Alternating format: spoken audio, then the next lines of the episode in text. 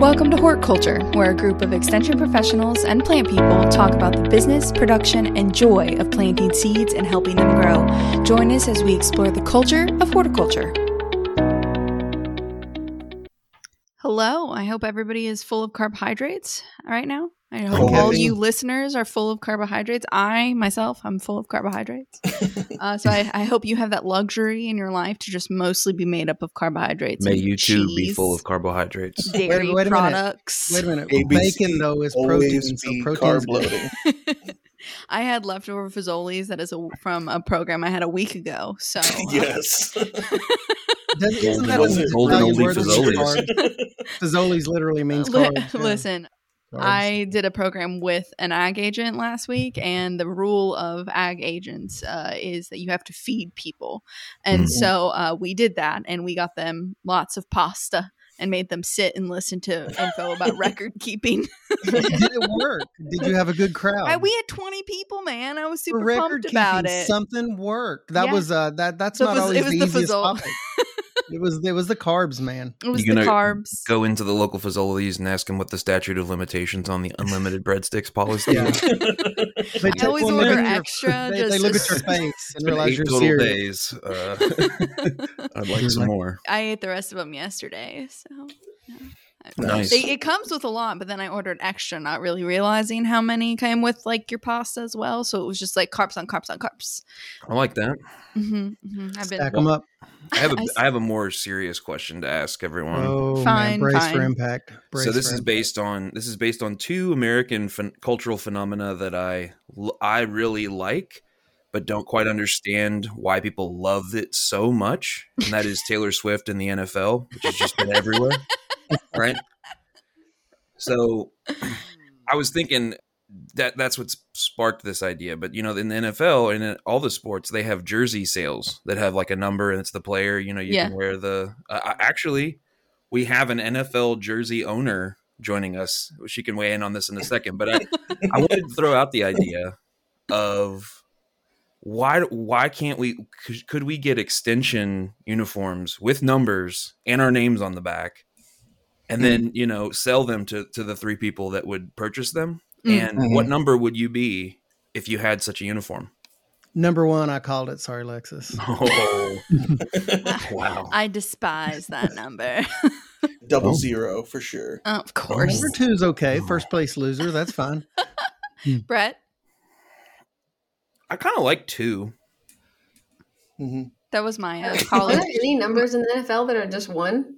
The I don't know. quarterback. That's a We- great question. lamar jackson is eight Okay. Yeah, I think QBs and kickers can do. Yeah. Okay. yeah Single Um. I would be number one? six. That is my number. Uh, my name backwards. Fun fact is Sixela. So I never knew that about you.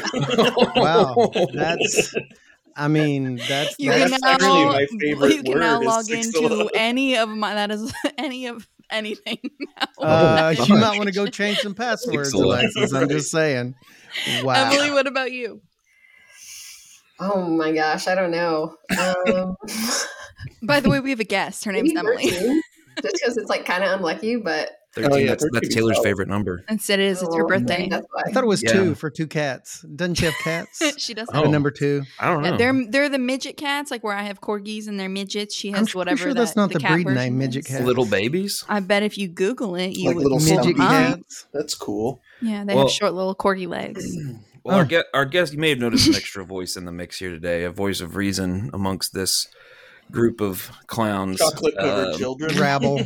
so we're, children. we're joined today by Emily Spencer, who uh, works with the, the Univer- University of Kentucky Extension Service as well on campus. Um, and I'll, I'll let her introduce herself more thoroughly, but I would just say she's uh, been working with us since 2020 during that crazy that crazy time starting virtually and then now transitioning back to the the hybrid thing that we do and she's brings us so many different skills and so many perspectives and experience that I just it has really enriched our Center for Crop Diversification team. And so we wanted to have her on today and we'll talk about what we're going to talk about. But Emily, if you had anything that you wanted to, you could talk about your uh your sweet babies that you have at home.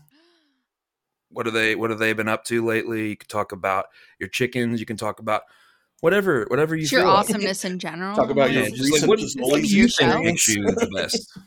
Oh, I'm flattered. I'm excited to be here. Yes, so I work for the Center for Crop Diversification with Brett, and I have a lot of babies at home I could talk about. I have two dogs, two cats, and 10 chickens Yes. that are like my besties. So hang out with them a lot in my free time. I have a Step. question. Do you name the chickens though? Some of them have names. My favorite. Good. Good. Yeah. Like there's one that's stunted and she has a name because she's so small. What's the See? name? It's. Puff. Puff. Puff. Puff. Oh, I'm here for it. Sounds delicious. I kid. I kid. I kid.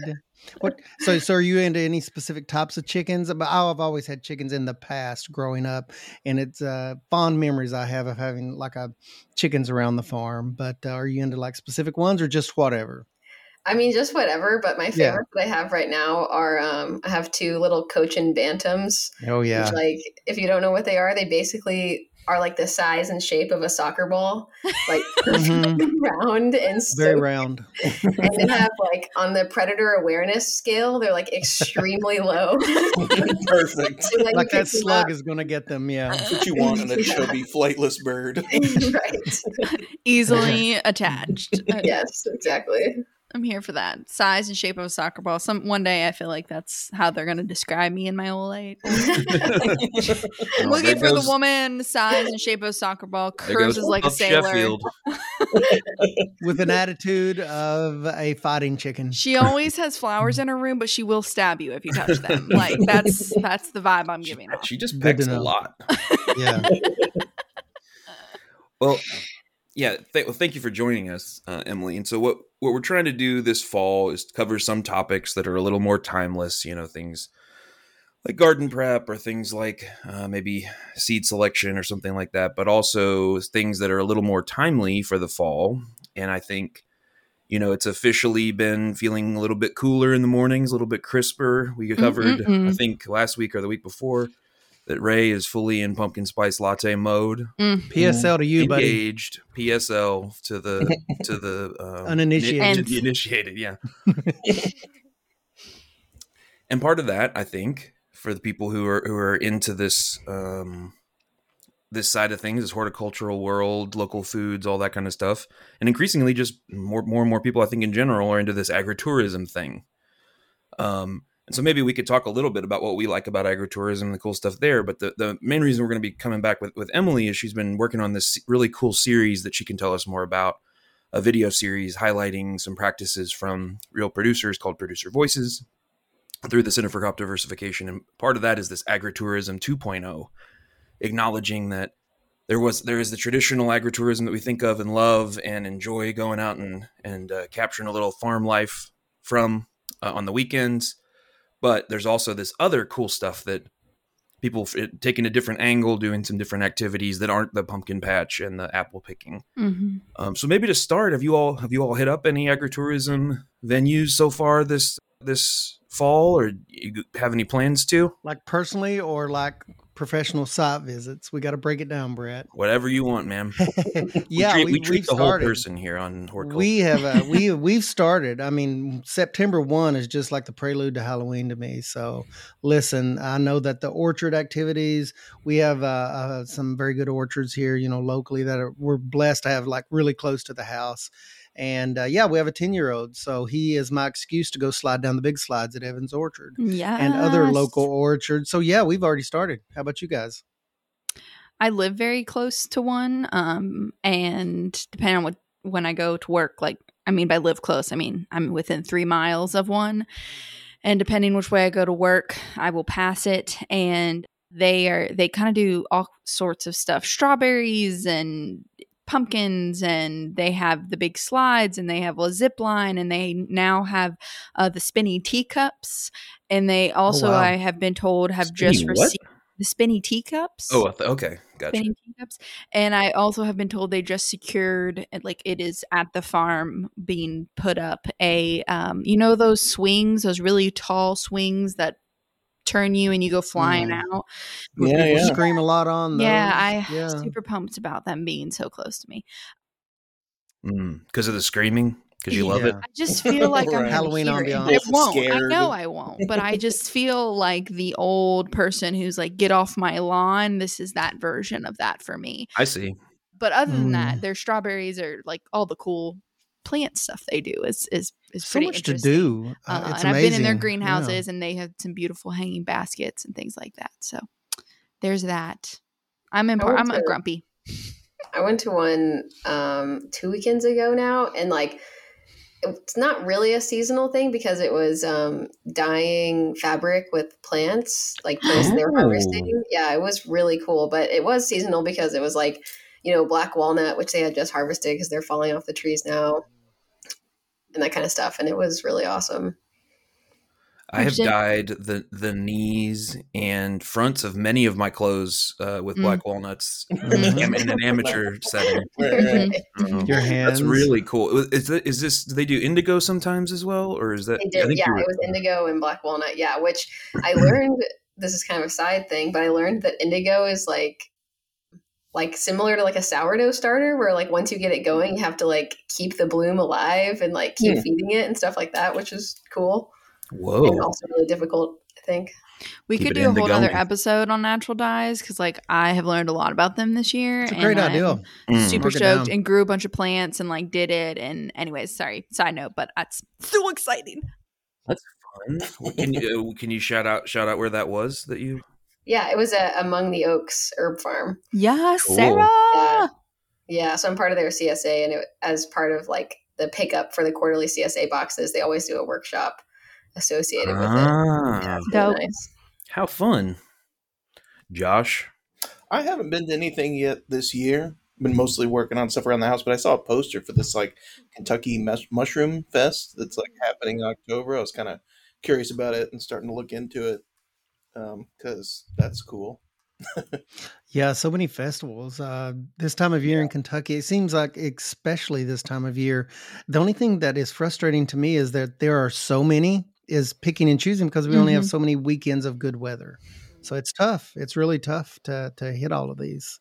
So much fun. Yeah, if you're trying to select some pumpkins or apples, you have to pick and choose about when to pick and choose. Yes, nice. I see So what you did choices. Choice is there. I key. felt and that don't go when yeah. the school buses are going to be there. Yeah. Just don't do that. Yeah. It's usually Yeah. during the week when you think you're like, I'm going to beat the crowds and I'm going to go Mhm. during the week and not on the No, weekend. there will be a school bus. Part of succeeding as a tourist is to avoid other tourists. The we bus- can be alone together. Yes. Yeah, so the the things, uh, with the exception of Emily's, because she's cool. Most of what we said so far is kind of that agritourism, the OG approach. You know, straw Mhm. bales and fall's the big season, and excuse me. And I, I think that that still has a huge role to play in our state. Uh, I think it provides an opportunity for folks who live in urban areas to get out and, and spend some time outside. Again, recapture or capturing that sense of farm life in this really nice curated way that just so happens to be a really good earner for a lot of our Mhm. producers. And I, uh, there are a number of successful agritourism operations. But I think one of the cool things, uh, and maybe Emily, if you could start out talking a little bit about the the producer voices thing and how it kind of you know, started out and came to be, and some of the topics that you've covered, and then eventually we'll end up, I think, talking a little bit about some of your experiences with these agritourism operations that are doing things a little different from the the pumpkin patch and the straw bales. Yeah, so the producer voices series, um, which Brett is working with me on, he's acting like it's all me, but it's both of us. It's essentially kind of taking the stories of farmers that are doing this really awesome work and using it as a training opportunity for other producers across the state. So we have, you know, several different episodes that are in production right now. One is making time for marketing. We have like a relationship selling episode this agritourism 2.0 we have a really cool one on farm stores like on farm retail nice. operations and stuff like that. And yeah but the agritourism 2.0 has been like obviously really cool episode to film just because we get to you know it's it's a little bit more creative and out of the box compared to you know another episode we're doing is record keeping and get to like really engage with these producers that have like these awesome ideas for all different reasons you know why they're doing the these agritourism opportunities and kind of learning from them about you know why they're doing it. I just imagine putting an explicit content warning at the beginning of the record keeping one just to get people to be like, "What?" watch thing. You need it to be provocative. Yeah, Yeah. you got to have an Whoa. angle. Good marketing. record keeping video marketing. that's shaking up Kentucky. I will say that record keeping one is low key very very good. I think it's going to be really cool when it comes out. But it's you know if people watch it, Yeah. I'm gonna watch so it. I'm gonna watch it. I'm gonna watch Yeah, all have of them. They're all exciting. Cool, smart people talking on it, and that always is a draw. And I think, I think, yeah, I just think in general the the ethos of providing an opportunity for producers to share their information, but to do a Mhm. little curation of the ideas and a little bit of like just trimming it. All, all of us could use the the benefits of an editor sometimes to just make our thoughts a little more mm-hmm. streamlined. Super, super cool. The on farm store one, I think, is really interesting because it's covering very different scales and approaches to having a retail space Cool. like really truly different like very very bare bones minimalist all the way through to maybe like almost like a small grocery store but on the on the agritourism front and i'm i just you know everybody else feel free to jump in. I'll, I'll be a little more quiet after this. Can you talk about a couple of the maybe the ideas that or the, the places that you saw that offered stuff or the, the kind of the spurring of that initial idea that like this is agritourism it's just a different form of doing that and and then maybe any of the places that you've visited so far?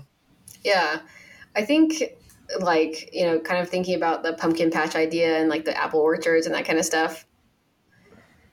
You know, with the main goal for a lot of farmers, I think, is to have another revenue stream. Mhm. I think what we're seeing with agritourism 2.0 is like possibly a different. You know, maybe they'll make some money with it, but it's it's really to like to connect with their Mhm. customers, to educate people about something that they're doing you know one one producer we were talking to said that you know she does on like farm to table dinners and it like costs a lot of money it takes a lot of time to set up and she doesn't even count that as part of her like you know like revenue it's like only her marketing budget so it's Yeah. really she's just seeing that as a marketing opportunity which is cool but then i'm trying to think like some of the places we've been we went down to Sylvatica Forest Farm Mhm. in Mount Vernon, and they do a lot of really cool workshops, like a mushroom log inoculation and um, that kind of stuff. But the one we were there to talk about was like an herbal medicine making workshop.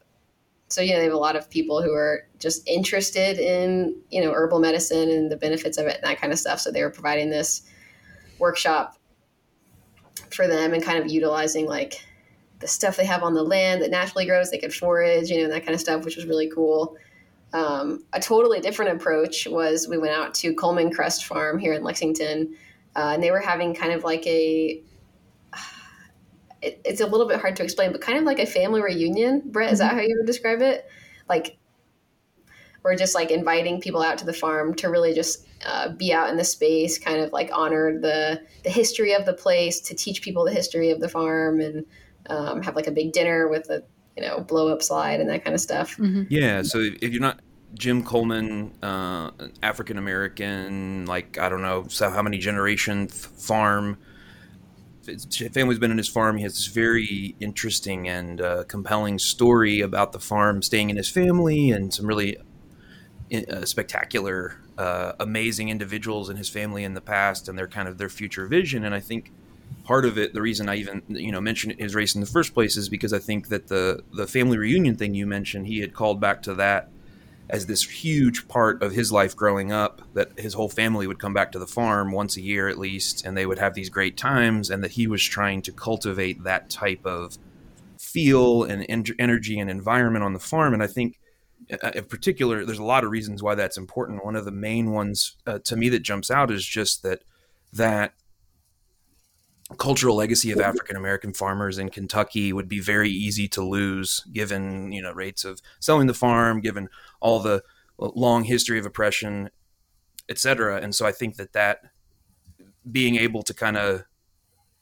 tell this story is a huge part of their approach. And, and I think it's a huge Mhm. part of what they're trying to do is get more and more people out to the farm to be able to just share that story and maybe even have people imagine themselves kids or other otherwise imagine themselves in agriculture in a way that maybe they they hadn't before so yeah Mhm. that family reunion thing was definitely uh, the way that I, I took it too The uh, you Emily, you mentioned something where I think a lot of people when they think of agritourism, they think of sort of that you pick idea, like, or, you know, and the slides and stuff like that. But, you know, you're picking a pumpkin, you're picking a vegetable, you're picking a flower, strawberries, whatever. But a lot of like agritourism now, I think, is going to either like a workshop type design or, mm-hmm. you know, or that kind of share a meal. Like I've seen a lot of, um, you know, I'm, of course, in the flower world. So I've seen a lot of like, even people who are coming to the farm to like paint uh, and so they have somebody come in and do um, teach them how to paint a floral, you know, something. But they're on the farm, surrounded by the flowers, so it's not really as much about like the flowers themselves or the you know yoga in the flower fields or you know that style of agritourism, which is you know short, sweet, and to the point. Maybe it doesn't does or does not involve the farmer, but it's getting people around that um and and then like the workshop side of it as well and i've heard some people say like you know, like Sylvatica Farm's a great one. Like right, they're selling mushrooms, they do that, but then they teach people how to grow their own mushrooms. And there's kind of this idea, I think, with farmers like, why would I teach them how to do that? They're not going to come back and buy that stuff from me at market or whatever. And it's not really like that. Like I think my experience with that as well as what I've seen other farms do is you know you can sell them a kit or do a workshop and teach them how to design. And if anything it gives them more of appreciation for what you do and it connects them to you a little bit more. Uh, they know how much hard work it is. And so they're probably apt to buy more from you because they're like you know what? I'm gonna leave it to you. On that. Has that been on all the cool things that you've seen you know very different worlds than what i'm used to has that been your experience Absolutely. Yeah. No, I think that's such a good point. And just like going off of that it makes me think of like, you know, in Kentucky and I'm sure elsewhere, like in in 2020, we saw this like huge rise of the popularity of agritourism because mm-hmm. people, you know, couldn't be inside at I don't know, GattiTown or something. They had to be, you know, out at the farms. It was like a really good space. Mm-hmm. And I think something else that like maybe we've learned to treasure coming out of COVID is like the the importance of connection you know, mm-hmm. and like so these like smaller opportunities like connection to the land, connection to each other, and like connection to the people that grow our food. I think these, you know, agritourism opportunities are like a perfect kind of mesh of all of those things that that people, I don't know, I feel like really value these agritourism operations they're just so that they will always be fascinating to me because we're you know we're lucky in bourbon county here. We have some awesome uh, examples of you know agritourism operations and and four relatively large farm stores that are located within the county here along with a, a lot of other agritourism venues.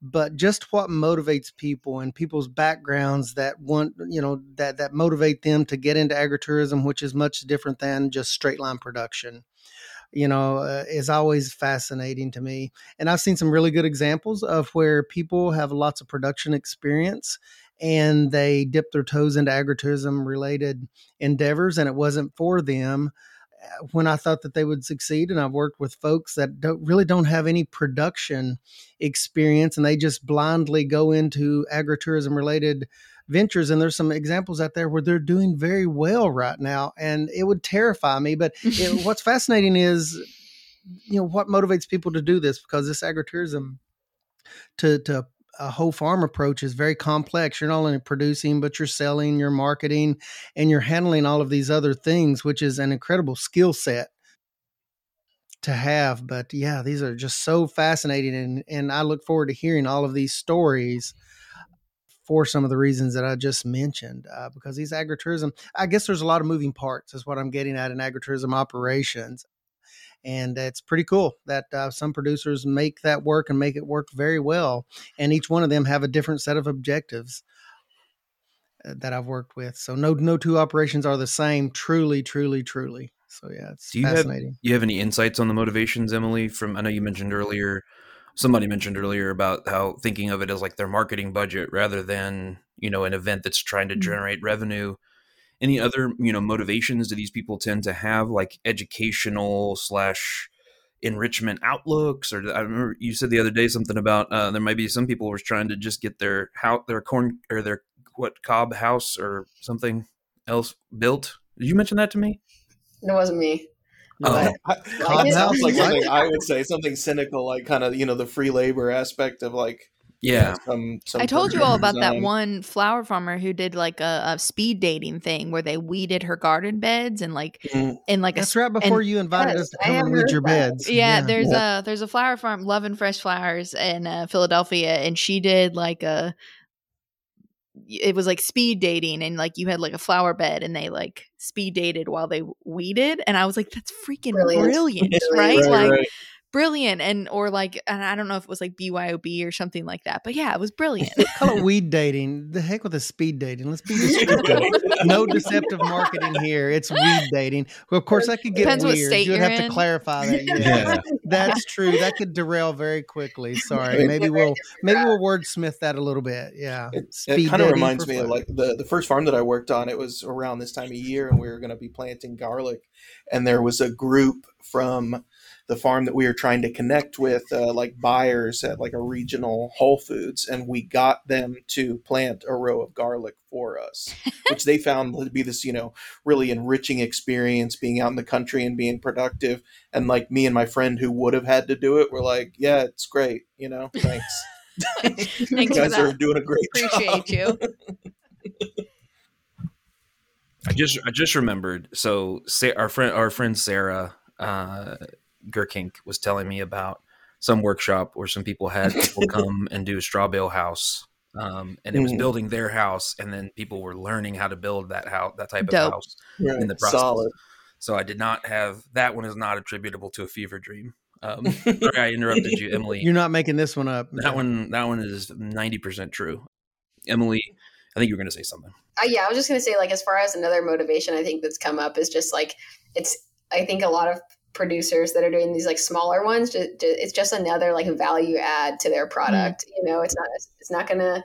It's not a whole other operation like a lot of the bigger agritourism hmm you know um, places are but it's just like this added value you get just for being their customer uh, or something so kind of going back to what alexis said about like it really yeah is connecting you to them in a way that's you know unique One of our farms does the meals like that. I, I want to think because I, you know, when we're, we're talking about like farm to table meals, they do that several events a year, but it's not, I have a feeling, and I've talked to them and have a good relationship with them, but they do these meals, but I know it's not from a pure economic standpoint. It's also to connect the clientele as a value add to the operation to bring them closer and closer and closer to the farm experience and therefore, you know, bringing them closer into them and it's like a value add proposition i think on top of any economic gains they may have for you know sponsoring their food products in a very nice meal.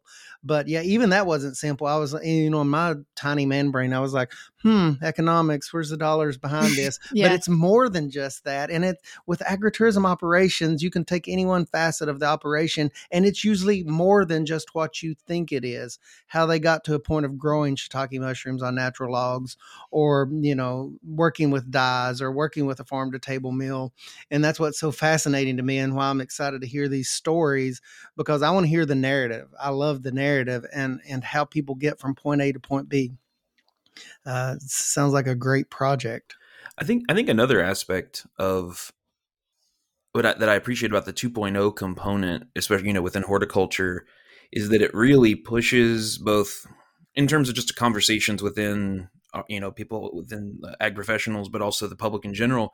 It pushes concepts about what is and is not included within farming or agriculture, et cetera. It's not just this stereotypical image you have in your mind. It's all of these other things, and I think in some ways it kind of blends elements of what might might have been called like ecotourism at some Mhm. points, Totally. which you know could mean all kinds of different things. But it really emphasizes that just that general kind of connection to the land, and then the the just wide variety of crops like in horticulture that we have.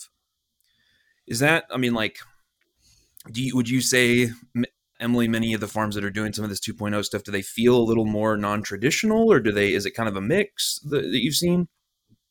kind of a mix but i mean probably leaning to the more non-traditional it's uh, horticulture remember brett We're That's right. renegades. yeah right by default by definition I would love to hear about some of the ones that are like maybe start like most non traditional to, you know, the the everyday one or as close to the everyday one we're used to. Like Well, before before you, off will you the just, top of your head.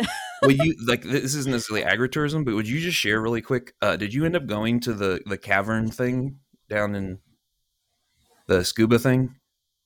Oh no, I didn't. Sadly, no, Okay. I haven't gone yet. The Okay. scuba thing. Still on the agenda, but Well, Could, could you just say what that is? I had never heard of that, and it it feels I don't know if it's not really. I mean, maybe it is agritourism. I don't know, but can you just say what that is? It's cool as I mean, it's definitely ecotourism. yeah.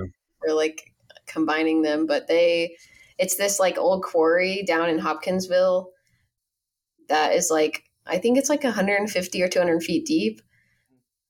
And they've, you know, it's filled with water now and it's like super clear. And they've sunk a bunch of like school buses and boats and all this crazy stuff uh, years ago. And now it's like this like regional scuba diving destination that just It sounds interesting, but also terrifying. Yeah, Yeah, a little bit. I've seen Yeah. photos and it's actually like really cool and like you know fish have like made homes in these like old buses and it's just like a i don't know like a very It's a like picture down into the deep. there.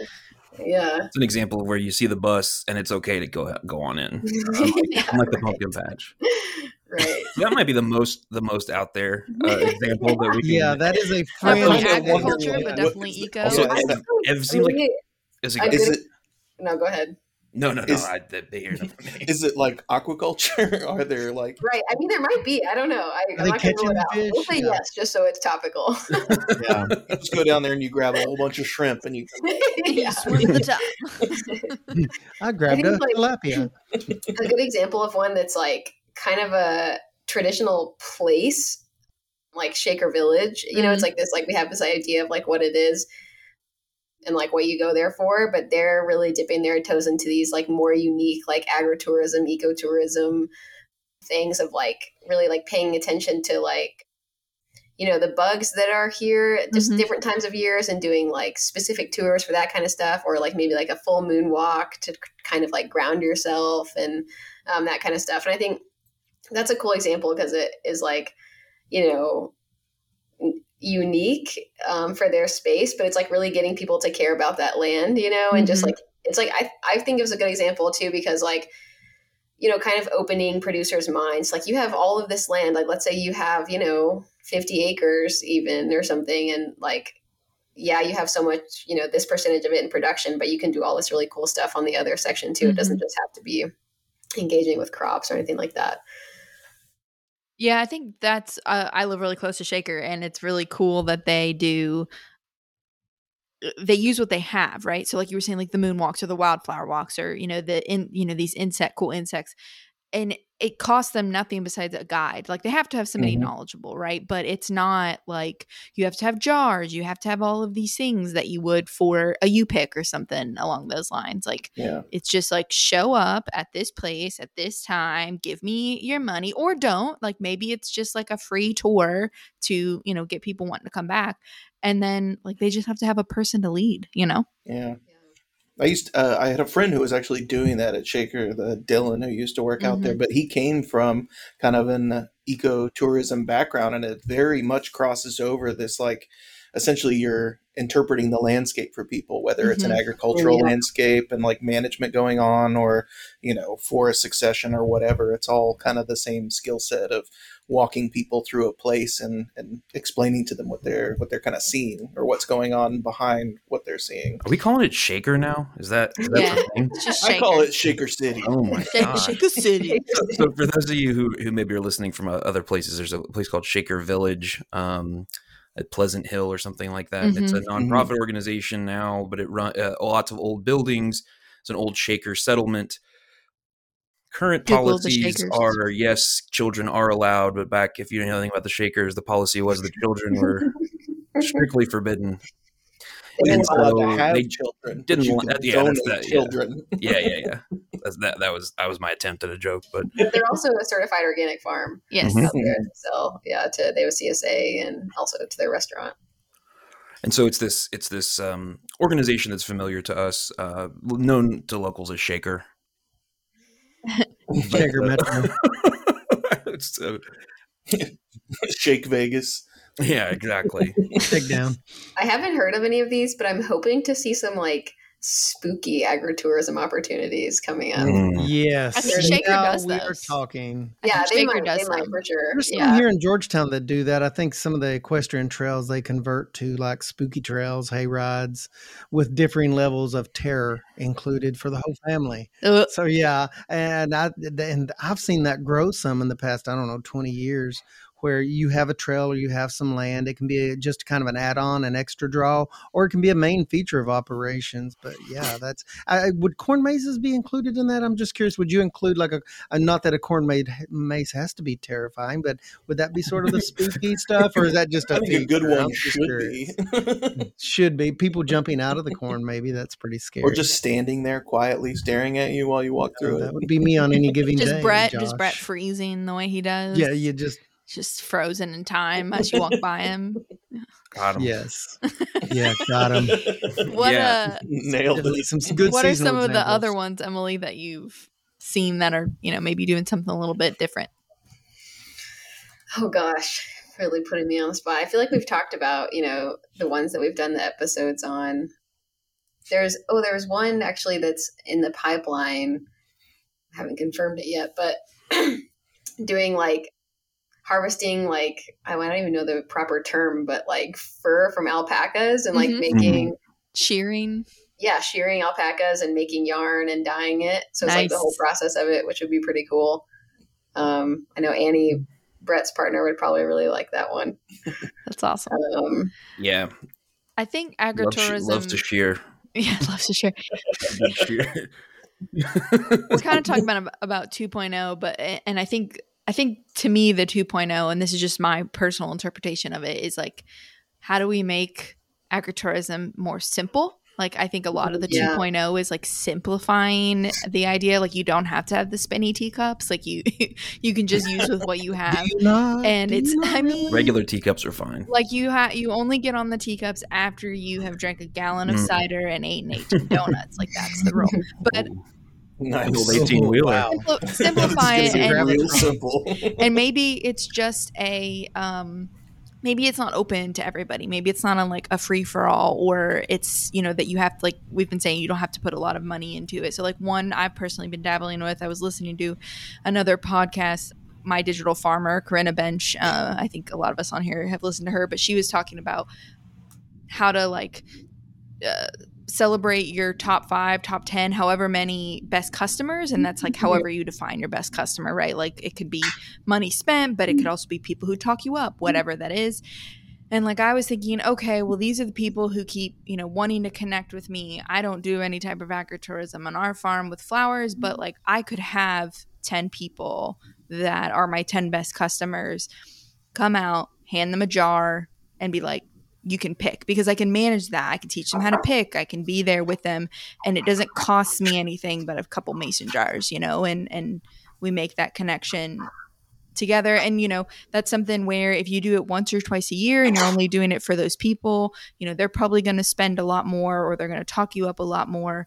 Uh, and you only if you're worried from an insurance perspective, like you can get like one day, you know, liability insurance, you know, for minimal amount that would cover 10 people. You know you don't have to get a full big policy for that. Mm-hmm. You don't have to get a lot of permanent infrastructure. You know you put a tent up with some water. Like you don't have to have bathrooms. You know you let them know ahead of time because it's just 10 people that you're kind of you know handling. And to to me it seems like an easy way to dip your toe in and it is making that connection with and maybe you charge them maybe you don't but 2.0 to me is like how do we simplify this into something that I don't have to have a wagon for and I don't have to have school buses of children out for and I still reap the benefits of agritourism. But I I have a different take, and I think our takes with our takes combined, we will be Captain Yeah. Agritourism Planet. I, and I, I think you know, just based on what I'm hearing hearing Emily say, is also offering things sometimes that may not that may appeal to an audience that traditional agritourism Mm. wouldn't appeal to as much. Yeah. So like I'm thinking of the the uh, stereotypical childless millennial uh, young What professional up? class. Yeah, a few, a few of us among this. You know, I don't have. I personally don't have a, a kid that I uh, would need to take out and let him run around and go down slides and have all that fun. And He's just an excuse for me to do it. For But like, if you need an Let's say that. aunt to go down a slide with your kid, I'm here for that. So yeah, I find That if you're influence. confident, Ray, they'll let they'll let you go down no matter what, even if you're not with a child. weird looks though if you're with a child. What? I can go to Kings Island all day long. No longer get weird looks.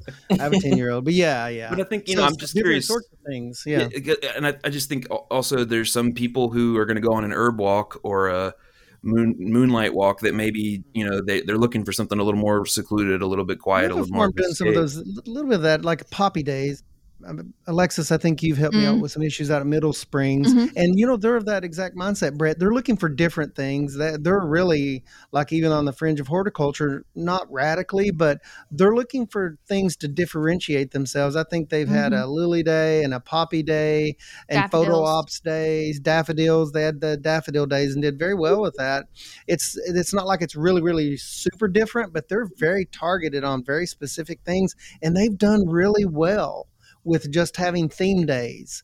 They're like, well, they, you know, I was talking to them the other day. They're like, what are we, you know, the theme day? What's what's coming up? So yeah, they they've what kind of does one of those days sort of look like? Like it's when those things are in bloom. Mhm. People come out and harvest Mhm, them. like and- poppies, and there's I all see. these beautiful photographs that come out with them tagged on like Instagram and all the social platforms. it's free and it's marketing. it's given them incredible differentiation and free market so their reach has just exploded and done really well because they're doing things that not everybody else does and it's easily identifiable with them because you know people are pretty good about tagging them and they've really kind of landed on something it's sort of a novel approach to doing these different things and it's not general it's very specific type days uh, that, that begin and end. You hit on something which I think was like so cool and important is that, you know, if you have a farm and you're not necessarily growing on all of it, that doesn't mean that you can't make some sort of money or mar- or market the other parts of your farm and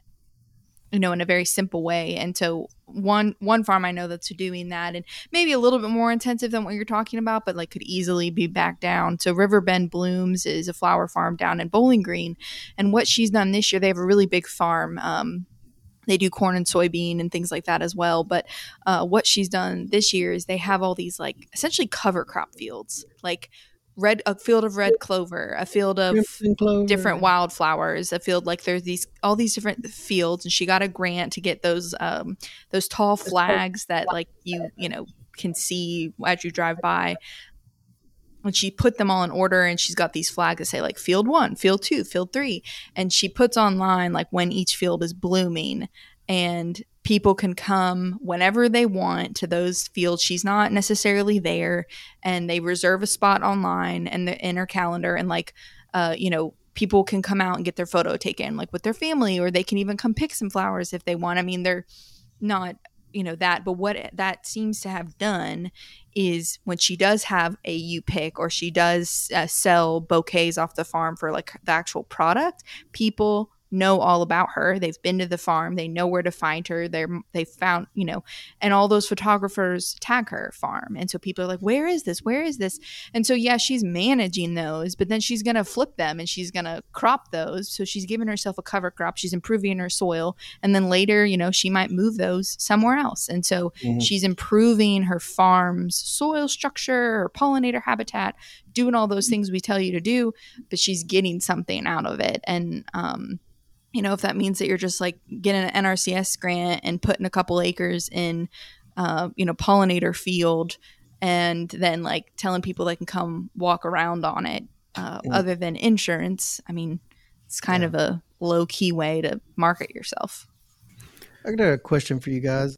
Uh, anybody that has experience with this, but is the story of agritourism operations in Kentucky generally the story of uh, families?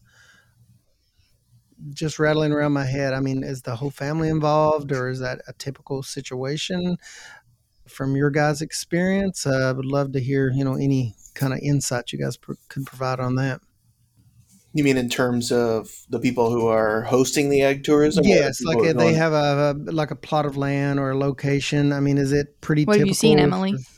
yeah, I mean, I think like if I think back to you know the more, these more like traditional agritourism opportunities, I would say yes, uh, just because um, they're really big, but they're like more child focused. Mhm. I mean, not always. I mean, Yeah. I go to the pumpkin patch with my friends, you know, Sure, say, "Oh, there's a little without kids. Skippy And, and Linus and all Get your face painted. yeah. and I haven't, no, I, nothing comes to mind right now, but I'm sure there are also really niche ones targeted towards children as well. You Yeah. know, I mean, but And even like even on the management side, right, Ray? Like, Yeah, just the Yeah. whole thing because you know sometimes these operations are considered you know all hands on deck within a Yeah. family, adults and children, or Mhm. other relatives, or I don't know, family units sometimes could be more conceptual, like a community unit. But it seems like it literally for these operations, they're so complex and so big, it either takes a village to raise them up, or it takes a rather large family unit to manage all of these different pieces to the operation and that's another fascinating thing to me is that it's there's usually some kind of community component or some motivation to make people want to do these things and then sustain these things. Like no one person can maintain these you know especially the larger uh, agritourism ventures and operations. Uh, it takes more than just that and i've i've never personally worked with one that's just like a single person and that hires all the labor out. I've ne- I've never personally seen that. I'm sure it's out What there. is among the oaks though? I mean, they're there's those are the people that work there, right? For like yeah, Their type yeah, of stuff? Two, yeah, two people. Is it cool? I think you know one one typology of agritourism management structure, et cetera, or uh, history that I've seen. Uh, it's not not universal by any means, but is it is there's a, a traditional you know tobacco, cattle, something or other farm, and the commodity stuff isn't doing as good as it used to, or it's just you know whatever. And so the in some cases, you know, to gender it a little bit based on what I've seen, the wife will start doing some agritourism type stuff. And then they realize, holy moly, we just made a lot of money doing that. Retail prices are different than wholesale. Yeah. So then there's more involvement and kind of a transition toward doing more of that uh, agritourism focus, or or if the you know again this is not universal at all, but the, in the more traditional, if the, the husband's the farmer and the wife is sort of the business manager of the of Mhm. the operation, the husband will come up with good ideas for how to structure the pumpkin patch or how to you know install such and such Mhm. thing that in a way that's going to work really well for the classes to come out or for people to come out or whatever or grow particular varieties or figure out how to grow this or how to grow that. And then over time there's sort of that combination. I think in some of the agritourism 2.0 sometimes you'll have both parties within a relationship or the whole family involved right from the get-go because they're kind of all on the same page and it's not an adapting away from mhm, one style production farming to another yeah. um, but I think in general, yeah, anyone who's been successful would tell you that community support is absolutely critical, especially ongoing community support. You know, not just the Mhm. one time a year that an individual will come out. There's a little bit more of a buy-in and, and seeing value in having that nearby too. You know, Alexis was talking about the being three miles away, and there's aspects about it that are not necessarily exciting. Um, Mhm. and that that can being a good neighbor can be a part of that, I think too. Um, but uh, yeah, that's a really interesting question, right? Yeah, just uh, I've seen so many different scenarios. There's you know little you know smaller operations that are more compact than there's these larger sprawling operations that incorporate both elements of traditional ag and then you know deep holes of water with school buses buried in them and everything Yeah. in between. Uh, once again, there's no two that I've ever worked with uh, that are the same. Uh, and in some cases, there might be generations that are being raised up within families, and that's one of the motivating factors is to somehow keep them on maybe a family farming operation and they realize that there's change needed uh, economically to make it sustainable for more family members. I'm working with a large operation right now. That's the case where there's like three generations involved, and the youngest generation is, hey, we need to restructure things to look at our cash flow. Yeah. So all kinds of motivation motivations. I had a question that for Emily that I have Is it about already donuts? forgot. I was li- I was I'm trying please? to listen more instead of like thinking about my retort, which means that I forget what they I was gonna say, and I'm No, like, all what- I I remember what you said, but I don't know what I'm supposed to There's say. your first mistake. Why are you listening to everyone else? You should be ready with your own comment. well, okay, then I'll I'll ask this as we kind of like. Oh no, I remember Emily. When can we find these video all the i mean you talked about a Mhm, lot of different really cool videos that you guys um, have been doing that i'm super excited for when and where can we find those So rough timeline um, it's rough timeline, very rough timeline. Real rough. we now have a computer that can actually process the 4K video. So now we're rocking those. But sometime in October, we'll have the first episode at least up. Um, definitely on the CCD website, uh, the CCD YouTube page, um, and then Facebook, and hopefully it'll be shared out, you know, among people.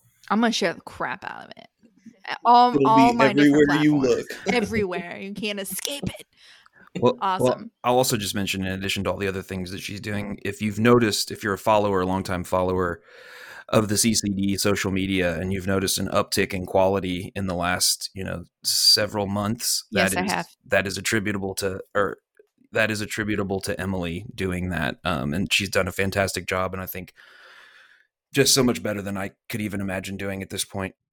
And so, yeah, really, really proud of that. Also, perhaps Emily's greatest quality is she is a day one horticulture podcast listener. nice. Damn, every episode.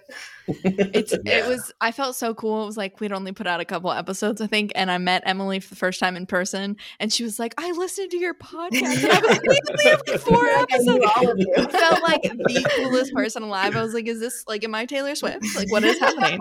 We've got to Yes. video so we could be recognized, Alexis. We've got to add this video component I to know. that. Listen, I'm fine with it. I look fine today. It's just I one couldn't- button I away. That's all we that. need. I just need to I push the should button. be videoing everybody for uh, our Instagram. Everybody say hi. Hi. Taking that with Flash. Yeah, Remember, it's with remember that time I- earlier when I asked that really cool question about what jersey number you would have an extension? Yeah. Marian's top phone number. if it went about as well as it just did now. Yeah. All right. Well, let's close out this episode, Incredible. and Thank I'm you so ask much for visiting with us, Yeah. Emily. Yeah, really no, but I I appreciate have a really look forward to question. this Oh, series. sorry, I am sorry, sorry. excited. you guys. Sorry, I was listening cut me off. myself talk. No, I know. I something? never. All right, really quick. All right, if you were going to do any type of agritourism, like sky's the limit, you have all the money, all the land, all the whatever that you need, what would you do? Josh, go. Uh, CSA potluck with farm tour probably Mm, okay. All right. because it would be interesting what I'm doing with the land. and so you're doing you're doing all like day. full like the whole meal, Yeah, the full your service pigs, showcase deal. Love it. Yeah. Cool. Okay. Ray. Non-timber forestry products, old growth stand with paths and things like that. Maybe a fairy garden in the middle. I don't know. Nice, nice. Brett. Just saying. Felled tree, uh, hardwood reclamation, drying, processing and drying. Ooh. So, Cool. Emily. High dollar. This isn't a refined thought, but I'm thinking some kind of like foraging thing, but with Mm. chickens. yes. Like Like they a just like chicken tag along next to you Yeah. and you're like, training the hey, chickens to forage like what's pigs. up? You know, there's like the four the shells bird on Lord of the up. Get out there. elves. Yes. I am I'm stuck between the one that you all know that I'm gonna say, which is like a um Do it. Design and dine type situation where there's like big family style tables in the middle of the flower field and then we make something pretty. But also i'm really getting into uh like doing tapping maples and i think that would be a super Mm, yeah, cool yeah. I miss. I workshop love making maple Get syrup. little That is a great workshop. Yeah, like- yeah, that's like a good one. from the beginning to the end like mul- kind of a multiple day type situation Yeah, but anyways that's good stuff. it's just on my mind right now Yeah, all right well cool. we are so happy to be still recording. Emily, thank you so much for being here. Thank you so much for listening. Hmm. You hear that, listeners? You too could be on the podcast, all Yeah. five of you, uh, if you want. But uh, we're we're excited. Next week we're going to talk about garlic. I think so. oh, that's yeah. Yes. keeping it Timely. timely. uh, Mm. so keep- timely and keep- tasty. if you have any thoughts about uh, what you would like to hear about you know we keep we've been getting some info and that's where, where we come up with some of those ideas we always tell you so feel free to email us uh, at horticulturepodcast at l.uky.edu. You can also follow along with us. Uh, you can send us a DM if you want uh, on our Instagram page, which is hortculturepod. So check us out on there. I am trying to channel my inner Emily by having good social media for us. So I'm doing that. We'd also love if you would leave us a review. I am thinking, I haven't told anybody else in this group this yet, but I am thinking about doing some sort of swag bag, uh, sending out a swag bag to people who leave us some reviews. So I'm still, uh, you know, dabbling. If you want a swag bag, DM me. I So- could contribute a sign like a signed headshot. I signed a shot. I asked, I asked 10 Brett if. CCD had any like any swag like pens or something. He was like, "No, we have nothing." I was like, "Okay, We Ray, just, Ray we're and I are gonna have getting our own clothing. We're gonna come up with some stuff. We can do this. We'll come up. can So so please leave us a review. How about we do the first review after this podcast airs? We'll get a swag bag and then we'll do like a drawing or something like that. I'm just gonna say it. I'm gonna put it out into the atmosphere that we're gonna do this. Emily's like, I am getting on. Yeah, you can what's in this absolutely swag leave a review if you're for your the podcast episode you're on. But we would love that. It helps other people find us. So it, it pleases the algorithm. Uh, but I think that's all. We hope we hope you had a great time. we hope you have a great We great always turn. do. uh, and have a, a wonderful day. We hope that as you grow this podcast, you will grow with us and join us next week. We're talking garlic.